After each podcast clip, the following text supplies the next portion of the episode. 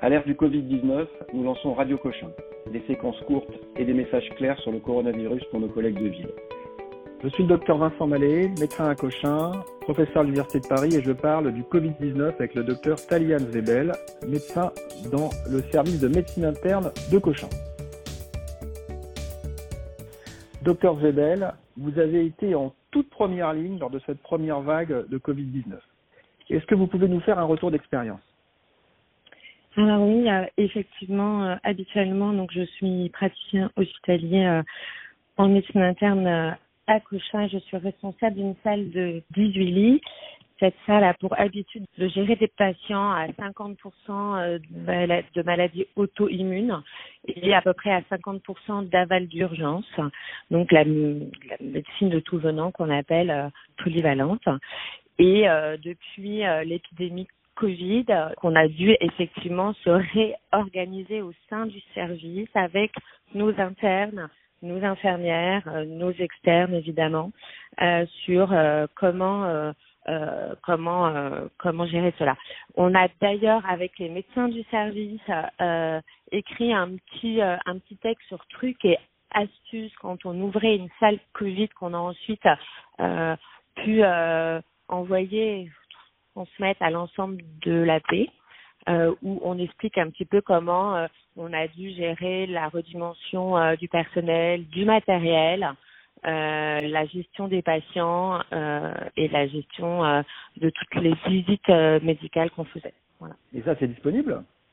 Alors ça, c'est disponible sur le site de l'AP depuis maintenant deux semaines.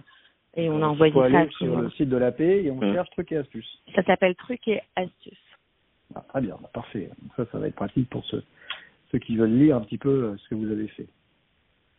Et donc, vous êtes, euh, vous avez fait cette euh, première vague. Hein, vous étiez en toute première ligne. Est-ce que vous vous attendez là une deuxième vague, forte de votre expérience? Et est-ce que ça vous fait peur surtout? Alors oui, on l'attend. on l'attend.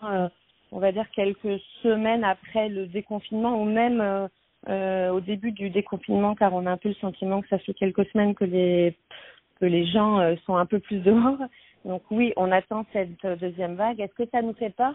Alors c'est pas tant l'intensité qui nous fait peur parce que je pense que maintenant on a un petit, on ira un peu plus vite dans le réarmement entre guillemets des salles.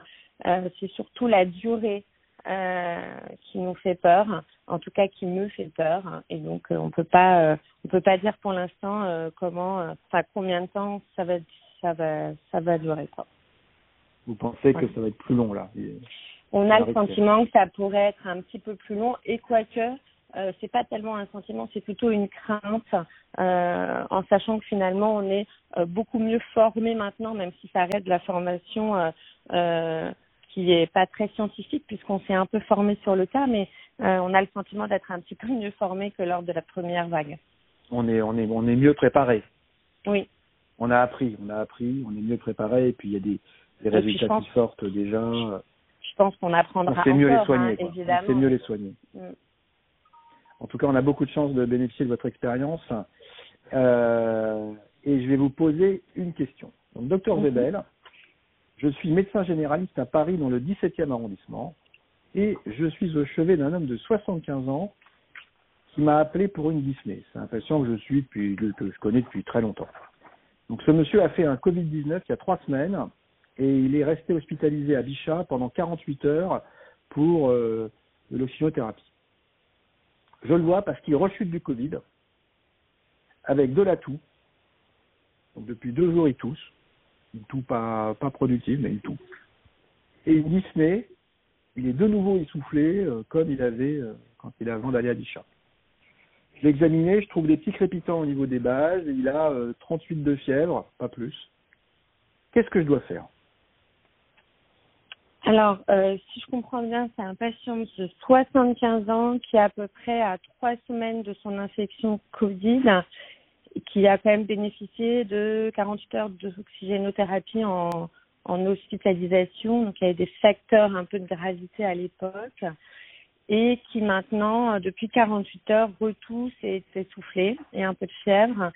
Euh, je pense déjà qu'il faut très rapidement se poser les questions sur quelles pouvaient être, quelles puissent être les, les hypothèses diagnostiques face à, à ces symptômes-là, je pense qu'en en premier, il ne faut pas méconnaître euh, une embolie pulmonaire. Euh, en effet, euh, on, on, on, sait maintenant un peu mieux que nos patients Covid euh, ont euh, plus de risques d'avoir des complications euh, emboliques, un thromboembolique. On a à peu près 20 à 25% d'embolie pulmonaire chez les patients Covid dans les études et c'est ce qu'on a pu voir nous au sein de notre service. Alors, euh, juste attendez, je vous arrête. Donc, ça veut dire que, donc que je comprenne bien, donc, dans votre unité ou dans le service de médecine interne, un patient sur quatre fait ou a fait une embolie pulmonaire. Alors, peut-être pas un sur quatre dans notre euh, service parce que euh, dans les études, ils ont cumulé euh, les patients de médecine et les patients de pneumo en soins continus et les patients de réanimation. Je pense que les patients les plus graves, euh, qui euh, sont ceux qui font les thromboses, et ces patients-là sont les plus souvent en réanimation. Euh, nous, dans notre service, on n'avait pas les patients les plus graves, ou alors ils étaient récusés de la réanimation.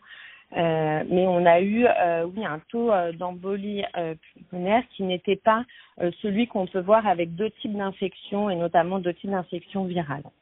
Donc, juste dans la grippe, parce que vous, vous êtes un service de médecine, donc vous avez euh, on a des patients. Vous avez des patients avec la grippe euh, mm. saisonnière. Et les patients avec une grippe saisonnière ne font pas autant d'embolie pulmonaire non. que ceux infectés par le nouveau coronavirus. Non, d'ailleurs, avec la grippe, font plutôt des problèmes euh, plus souvent artériels de type coronarien, avec des problèmes de rupture de plaques, plus que des problèmes de thrombose veineuse. En tout cas, les patients que que nous, on a l'habitude de voir euh, en grippe saisonnière, on n'a pas le sentiment qu'il y avait un signal fort pour, euh, une, euh, pour des signes de thrombose veineuse majorée. D'accord, donc vous êtes fait votre idée. totalement le cas sur le, alors que c'est le cas pour les patients Covid, là, clairement. vous, vous, vous êtes fait votre idée, les Covid-19, ils font des caillots. Ouais, moi j'ai vraiment ce sentiment-là. Mm. Très bien, parfait. Donc il faut que j'aille chercher chez ce patient qui est essoufflé, qui un train fébrile, il faut que j'aille chercher euh, une embolie pulmonaire euh, et comment je dois faire Alors, comment on fait euh, Le risque, c'est que s'il a une, une embolie pulmonaire possiblement grave, on n'a pas forcément envie qu'il aille sur ses pieds aux urgences de l'hôpital le plus proche de chez lui. C'est vrai que ce serait plus on serait plus en sécurité s'il pouvait être transporté via le SAMU euh, ou une ambulance euh, médicalisée. Donc je pense qu'il faut appeler le 15 euh, puisque vous êtes à Paris, hein, donc il faut appeler le 15 euh, pour pour demander à ce qu'une ambulance ou un camion du SAMU puisse venir chercher ce patient, qu'on puisse euh, faire les examens appropriés pour essayer euh, cette hypothèse d'embolie qui me semble être la première hypothèse. Alors, cela dit, il n'y a pas que l'hypothèse de l'embolie hein, dans ce que vous décrivez. Euh, les crépitants eau de base, même si on peut penser que ça puisse être des séquelles de coronavirus, puisque les patients qui sont infectés par coronavirus et qui ont une atteinte pulmonaire, elle est souvent prédominante au, membre, euh, au niveau inférieur pardon, des poumons et c'est plutôt des crépitants plus secs d'ailleurs qu'on peut voir euh, que dans les insuffisances euh, cardiaques où on a des crépitants humides, mais quand on n'a pas fait la comparaison, c'est difficile à l'auscultation de le faire. Et du coup, je pense que ce patient qui a 75 ans et qui a peut-être un terrain euh, de cardiopathie sous-jacente que je ne connais pas, je pense qu'on ne peut pas non plus ne pas penser à un œdème aigu du poumon. En tout cas, il faudra aussi euh, éliminer ce diagnostic-là qui peut d'ailleurs s'associer à une embolie pulmonaire. D'accord. C'était la euh, deuxième chose. Et, je pense qu'il y a quand même un troisième diagnostic, euh, pardon, mais la fièvre à 38, enfin le fébricule à 38, la toux et la dyspnée, ben, on va rester classique. Hein. Une pneumopathie, sur, une surinfection bactérienne, même si c'est quand même pas le premier diagnostic, mais il faut quand même y penser. Euh, et dans tous ces diagnostics-là, je je pense pas qu'on puisse parler de rechute du Covid, ou en tout cas, il y a, euh, il n'y a pas d'argument actuel pour parler de rechute de cette pathologie. Il faut vraiment euh, éliminer les autres diagnostics et les diagnostics qu'on a eu l'impression de voir, nous, un peu plus en hospitalisation. D'accord. Donc, en fait, donc surinfection, c'est possible, Mais Oui. c'est fréquent ou pas? Ils se surinfectent Alors beaucoup pas tant que ça, étonnamment pas tant que ça. On y pense tout le Par temps. rapport à la grippe? Au début, on- non, on a le sen- on a vraiment le sentiment que ça l'est même moins. Au début, on, on prescrivait d'ailleurs assez largement des antibiotiques euh, dans le doute, euh, euh, sur des fièvres très élevées, sur euh, des marqueurs de l'inflammation très élevés, sur une toux un peu grasse avec des expectorations. Et finalement, on s'est rendu compte que ces patients euh, euh, n'avaient pas forcément besoin d'antibiotiques, on n'avait pas euh, d'éléments objectifs pour dire qu'ils s'infectaient. Alors on a eu quelques surinfections quand même, parce qu'on a toujours hein, euh, des choses en médecine quand on cherche, on trouve, mais on n'a pas le sentiment que c'était euh, plus important ou, ou au même euh, titre que les surinfections de nos grippes euh, saisonnières habituellement. D'accord. Écoutez, c'est très très clair. Donc, euh, à votre connaissance, rechute du Covid, zéro. On peut pas, non, je pense pas qu'on puisse parler de rechute du Covid. alors après, on a d'autres cas avec d'autres signes, hein, mais on, on, pas on ça. a, on c'est pas ça. Non, je pense pas. En tout cas, c'est vraiment pas le premier diagnostic à évoquer. Euh, Donc, le surtout, 15, euh, et les- il retourne à Bichat. oui. Bah, écoutez, c'est très très clair. Est-ce que vous pouvez nous donner votre grand message, Dr Zebel, pour ce Ah bah, le- très informatif Merci beaucoup.